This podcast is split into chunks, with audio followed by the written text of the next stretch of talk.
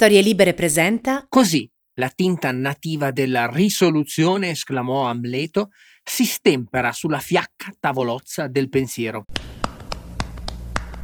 Io sono Luciano Canova, sono un economista atipico e questo è Favolosi Economisti, uno spin-off di Favolosa Economia con cui vi svelerò alcuni semplici meccanismi che sono alla base delle nostre scelte e lo farò attraverso storie che partono dalla vita di chi l'economista l'ha fatto per professione. Quattro episodi e quattro personaggi da scoprire in modo semplice e diretto, proprio come vorreste che ve lo raccontassi se ci incontrassimo a casa vostra, con uno spoiler che è già una promessa, e vissero tutti informati e contenti. Wow, la prendiamo altissima all'inizio di quest'ultimo episodio, cominciandolo niente di meno che con Shakespeare. Il tutto per parlare di un brutto viziaccio che tutti noi esseri umani abbiamo. Tutti, eh? Nessuno escluso, benché meno chi vi sta parlando dall'alto o dal basso di questo microfono. È una trappola mentale più che un viziaccio, che consiste nell'essere eccessivamente fiduciosi delle proprie capacità e competenze.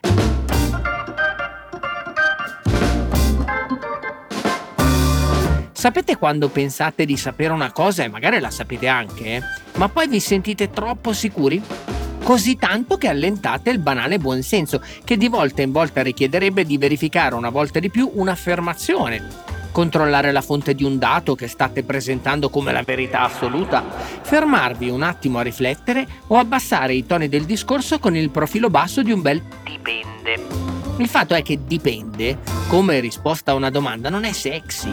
Si è mai visto come supereroe mister Dipende? No, da un esperto di qualsiasi cosa si pretendono velocità, precisione, esattezza.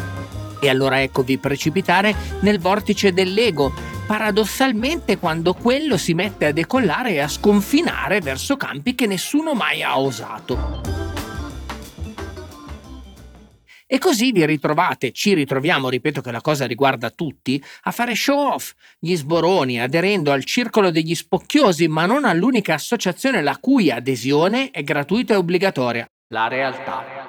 L'ho presa alla lontana e oggi parliamo in parte di un economista che non tanti conoscono, Joseph Alois Schumpeter, intellettuale austriaco mitteleuropeo. Ho sempre desiderato usare l'aggettivo e ora ne vado fiero. Vissuto a cavallo tra diciannovesimo e ventesimo secolo. A cavallo proprio, il riferimento non è casuale perché Joseph Alois Schumpeter ha lasciato ai suoi studenti e ai suoi biografi, i follower non c'erano ancora, un problema. In gioventù diceva: la mia ambizione era di essere il più grande amante di Vienna, il più grande cavaliere d'Austria e il più grande economista del mondo. In uno di questi obiettivi ho fallito. Morì dicendo di aver raggiunto solo due dei tre obiettivi, lasciando ai posteri il dubbio e a noi una sensazione di una gran bella faccia tosta. Schumpeter in vita fu economista eccelso, elevandosi al di sopra della querela tra scuole di pensiero, keynesiani, collettivisti da una parte, conservatori dall'altra. Invece di tentare il compromesso, costruì la sua casa della teoria economica, una struttura teorica che pochi potevano attaccare perché pochi potevano combattere onestamente con essa. Spesso era un uomo che era più sicuro cercare di ignorare. La sua teoria del ciclo economico era sostenuta da una ricerca tra le più esaustive mai tentate nel campo dell'economia, che comprendeva esempi dalle attività di pesca nell'antica Grecia alle ferrovie land grant. Avendo attraversato il continente europeo in un modo che avrebbe fornito materiale per un romanzo, la sua esperienza e le sue vaste letture gli permisero di prendere le vere misure sia di Marx che di Marshall. Si rese conto che un economista non operava in vitro, ma in un contesto complesso e pieno di variabili da considerare. Riuscì ad analizzare le dinamiche del sistema del libero mercato ben oltre la comprensione della maggior parte dei suoi coetanei, ma affrontò onestamente la possibilità che il capitalismo, con tutto il suo fascino popolare, fosse una cosa del passato. È stato ministro delle finanze in Austria, professore ad Harvard, e si deve a lui una fortunata espressione che ancora oggi molti di noi utilizzano: la distruzione creatrice come leva dell'innovazione economica e sociale del capitalismo, adattabile alla bisogna, all'arte e a mille altre dimensioni. Insomma, Schumpeter fu un grande personaggio, questo è sicuro, ma lo usiamo proprio come esempio per parlare di quel difettuccio o viziaccio con cui abbiamo aperto l'episodio e ben incarnato dalla sua autoprofezia, l'overconfidence. Gli scienziati comportamentali ne hanno fatto oggetto di studio per mezzo secolo e hanno imparato molto. Molti di questi risultati sono allo stesso tempo esilaranti e deprimenti. In uno studio, un vero classico della letteratura sul tema, il novantatré per cento degli automobilisti statunitensi ha dichiarato di essere più abile del guidatore mediano.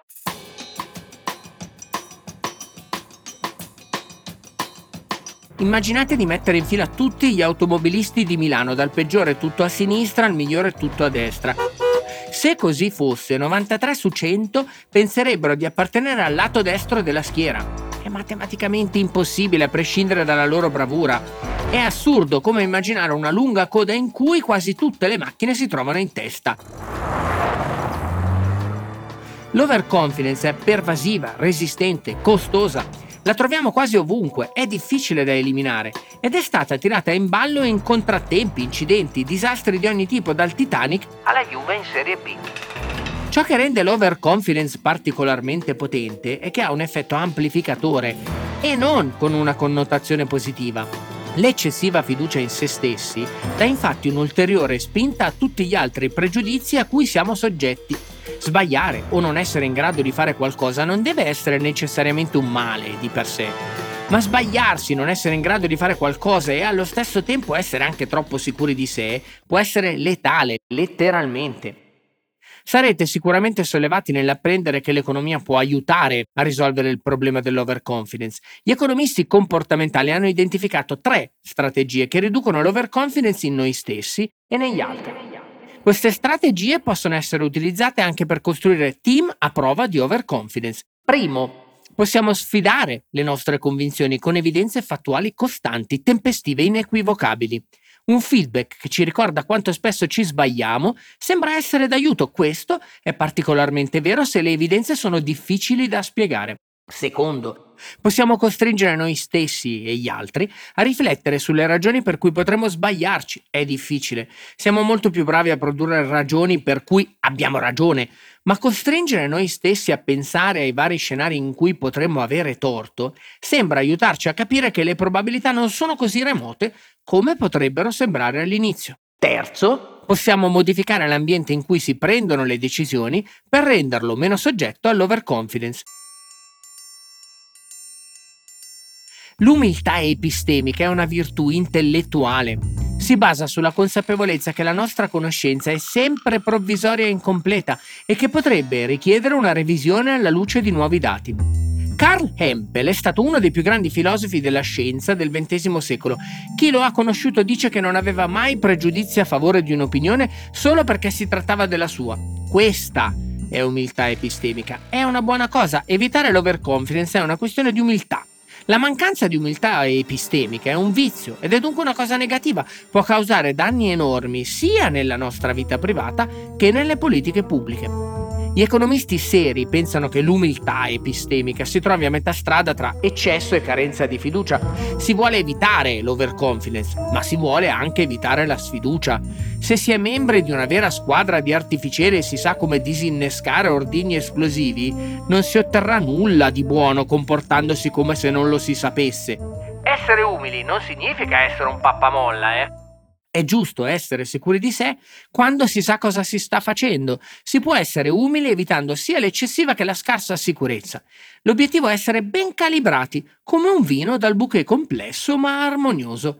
Si vede eh, che sto facendo il corso da sommelier.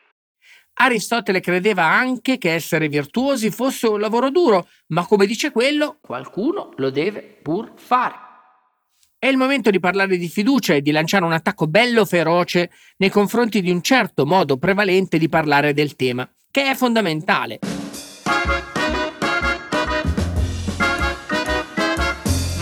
L'approccio economico alla fiducia è molto diverso, infatti, da quello adottato in altri ambiti.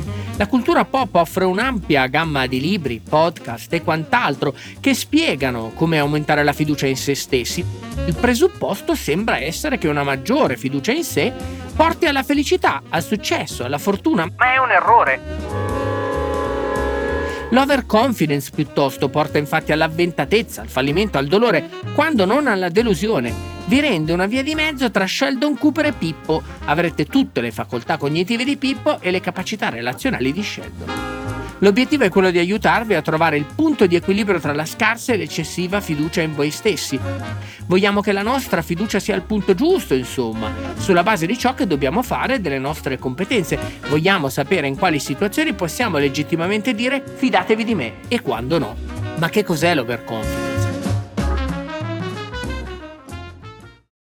Innanzitutto distinguiamo le nostre convinzioni sulle probabilità che un evento si verifichi dalla sua effettiva probabilità. Forse comprate un biglietto della lotteria e credete che ci sia il dieci per cento di possibilità di vincere un premio oggi. Questa è la vostra probabilità soggettiva. Se volete sapere qual è la probabilità soggettiva per qualcuno, potete semplicemente chiederglielo. Le probabilità soggettive sono una caratteristica del sistema di convinzioni di una persona. Le probabilità soggettive possono variare da una persona all'altra, anche quando riguardano lo stesso evento. Forse penso che ci sia il cinquanta per cento di possibilità che tu vinca oggi. Non è necessario che la mia probabilità soggettiva sia uguale alla vostra, anzi spesso differiscono. Le probabilità soggettive devono essere distinte dalle frequenze oggettive. Una frequenza oggettiva è la frazione di volte in cui l'evento si verifica in base alle circostanze. Supponiamo di aver acquistato uno dei cento biglietti della lotteria e che il biglietto vincente venga scelto a caso. La frazione di volte in cui vincerete in queste circostanze è uno su cento, cioè l'uno per cento. Questa è la frequenza oggettiva. Le frequenze oggettive sono una caratteristica del processo che genera gli eventi. Non abbiamo accesso diretto ad esse, il che significa che non si può chiedere alla persona che ha delle convinzioni su di esse di capire quali esse siano effettivamente. C'è un dato di fatto. Questo fatto è indipendente dalle opinioni delle persone. Le frequenze oggettive non differiscono tra le persone quando si parla dello stesso evento. L'equilibrio riguarda il rapporto tra le probabilità soggettive e le frequenze oggettive. Si è perfettamente equilibrati quando le probabilità soggettive corrispondono alle frequenze oggettive. Una persona ben calibrata, che è sicura al novanta per cento di avere ragione, ha effettivamente ragione nove volte su dieci. Il modo più ovvio per valutare il grado di overconfidence è quello di porre alle persone una serie di domande tipo vero e falso. Chiedete innanzitutto: le seguenti affermazioni sono vere o false? A. Campobasso è il capoluogo del Molise che non esiste. B. Il lapislazzulo è una pietra preziosa, e così via. Poi chiedete per ogni affermazione: quanto siete sicuri della vostra risposta? Invitate i partecipanti a riportare la loro fiducia su una scala da zero a cento in percentuale. Questo vi darà la loro probabilità soggettiva per ogni singola affermazione. Quindi si procede ad ordinare le affermazioni in base al livello di fiducia. Mettete in una pila, ad esempio, tutte le proposizioni di cui la persona è certa al cento per cento. Calcolate poi il numero di risposte effettivamente corrette. Una persona calibrata avrebbe ragione per ciascuna di esse. Quando alcuni ricercatori hanno provato a fare questo esercizio in uno studio, hanno ottenuto risultati molto strani invece e molto particolari. Se si ordinano le probabilità soggettive dalla più bassa alla più alta e così le frequenze oggettive con cui si verifica un fenomeno, una persona perfettamente calibrata avrebbe una curva di calibrazione coincidente con la diagonale a quarantacinque gradi in un piano cartesiano. Per capirci, per queste persone le probabilità soggettive sono sempre uguali alle frequenze oggettive. In realtà le cose sono un po' diverse.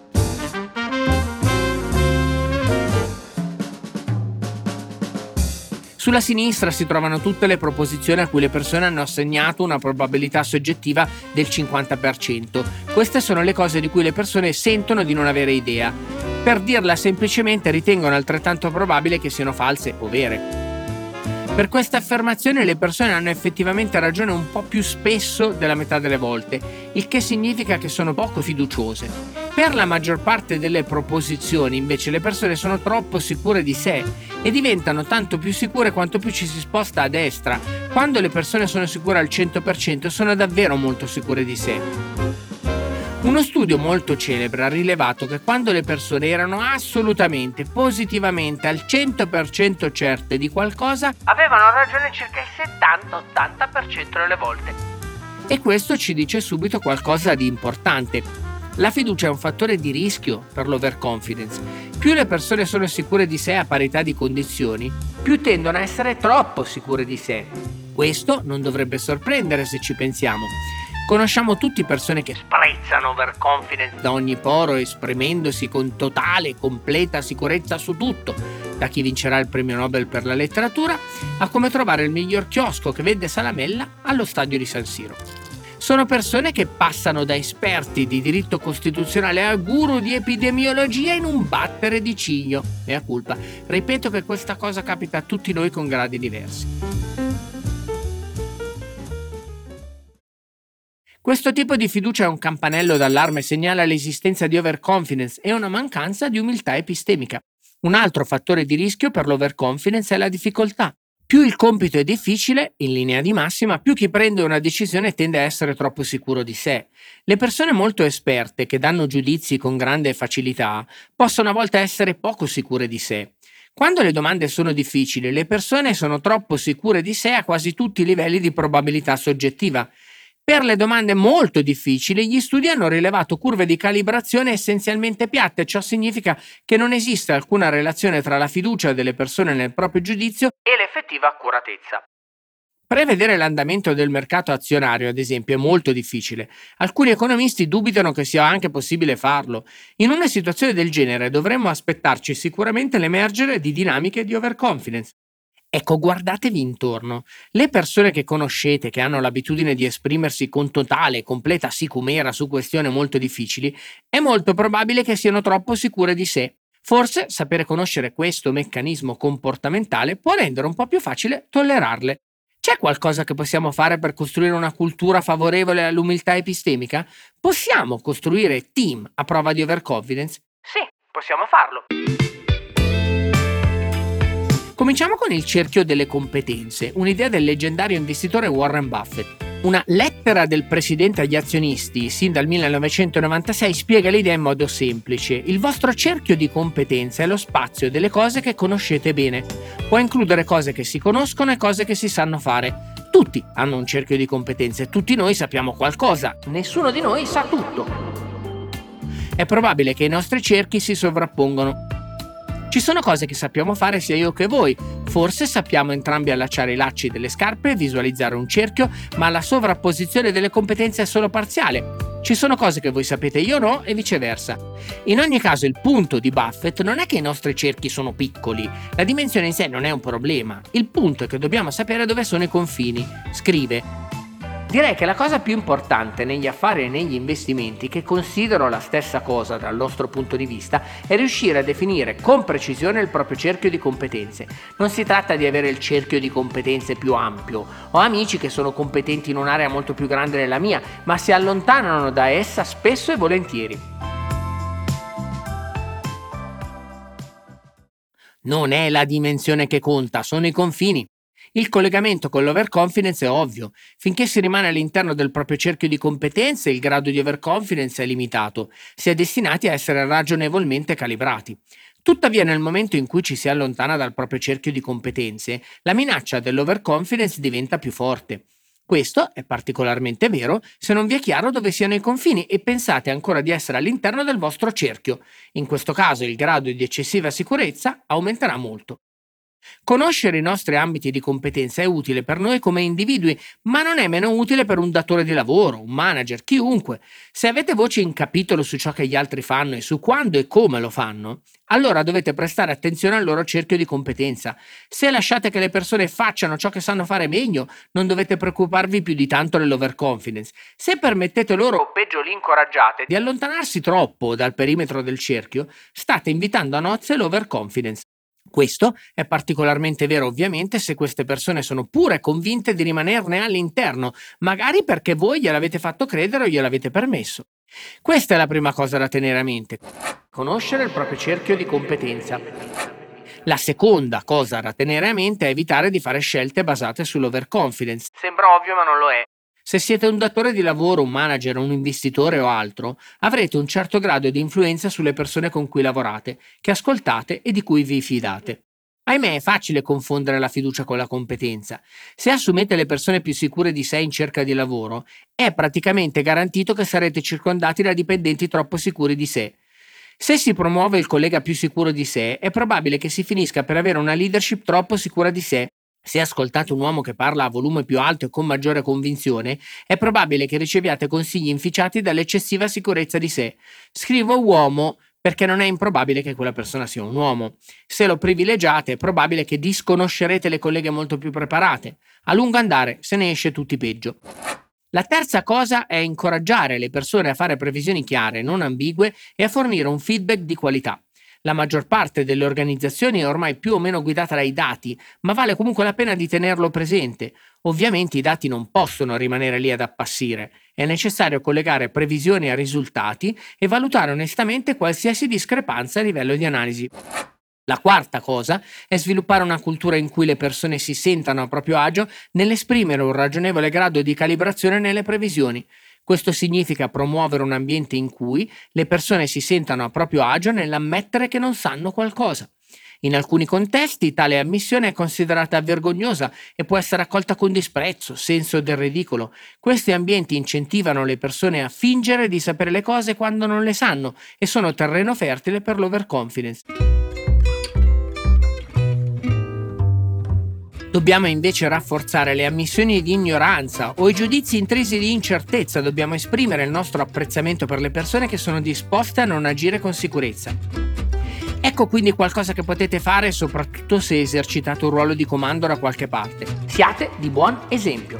Ammettete di non sapere ciò che non sapete, ammettete l'incertezza quando non siete sicuri. Dimostrate che non c'è da vergognarsi a confessare la propria ignoranza chiedendo agli altri la loro onesta opinione. E quando gli altri ammettono la propria ignoranza, assicuratevi di rispondere con apprezzamento piuttosto che con disprezzo o senso del ridicolo. Ringraziateli per la loro onestà e magari confessate che anche voi non lo sapete. Sviluppare una cultura in cui le persone si sentano a proprio agio nell'esprimere un ragionevole grado di equilibrio nel fare previsioni significa anche promuovere un ambiente in cui le persone si sentano a proprio agio nell'ammettere di avere sbagliato. Ancora una volta, in alcuni contesti è considerato vergognoso sbagliare, imbarazzante doverlo ammettere. Tali ambienti tossici incoraggiano le persone a non ammettere di aver sbagliato in passato. Nel peggiore dei casi, questi ambienti ci inducono a raddoppiare i nostri sforzi su ciò che a un certo livello sappiamo già essere sbagliato. Anche questi ambienti invitano all'overconfidence. Dobbiamo invece rafforzare la capacità di ammettere di avere sbagliato, dobbiamo esprimere il nostro apprezzamento per le persone che sono disposte a confessare di aver commesso degli errori. Quindi di nuovo, siate un buon esempio per gli altri, ammettete di aver sbagliato quando vi accorgete di averlo fatto e quando le persone confessano i propri errori, assicuratevi di esprimere il vostro apprezzamento. Evitate di prenderli in giro. Lo sviluppo di un team a prova di overconfidence passa anche dalla richiesta di spiegazioni. Quando si fanno affermazioni di vario tipo, soprattutto se molto sicure di sé, bisogna chiedere quali sono le ragioni che spingono l'oratore a pensarla così. Ma cosa ancora più importante, chiedete quali ragioni potrebbero essere contrarie alla sua tesi. Questo a sua volta richiede la costruzione di una cultura in cui le persone osino fare domande difficili, anche o soprattutto ai superiori. Se punite le persone che vi sfidano, di certo non otterrete le domande difficili di cui avete bisogno per essere meno sicuri di voi stessi. E quando le cose vanno male, come inevitabilmente accadrà, cercate di assicurarvi di trarre la giusta lezione dal fallimento. Chiedete cosa è successo esattamente, oppure quale sequenza di eventi ha portato al fatto negativo che è accaduto.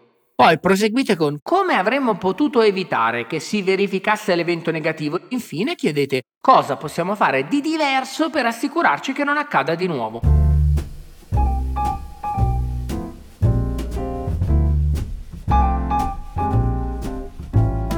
Questa conversazione costringerà voi e il vostro team a discutere di tutti gli errori commessi, nello spirito di diventare più calibrati nelle vostre previsioni e commettere meno errori.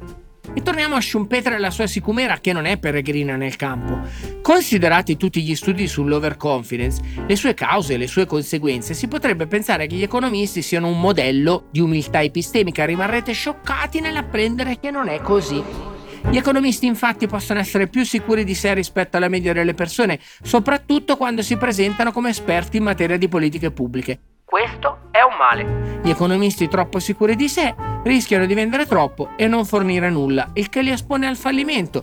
L'insuccesso invita al ridicolo che mette tutti in cattiva luce, soprattutto quando è meritato. Gli economisti sarebbero probabilmente più efficaci nel lungo periodo se moderassero la loro fiducia. C'è una bella citazione di Lionel Robbins che dice: gli economisti non hanno nulla da perdere nel sottovalutare piuttosto che nell'esagerare la portata della loro certezza. In effetti è solo quando questo viene fatto che ci si può aspettare che lo schiacciante potere di convincere gli altri di ciò che si pensa abbia campo libero. Bene, favolosi economisti, finisce qui ed è il momento di salutarci. Ci saranno altri episodi, altri progetti e chi lo sa, devo dare il buon esempio e non cadere nella trappola dell'overconfidence. Questo era Favolosi Economisti, lo spin-off di Favolosa Economia, scritto da me, Luciano Canova, e a cura di Alessandra Rossi. Post-produzione audio di Andrea Carrioni. Ti aspettiamo su storie libere punto effe emme o sulla tua app di ascolto preferita. Una produzione storie libere punto effe emme di Gianandrea Cerone e Rossana De Michele.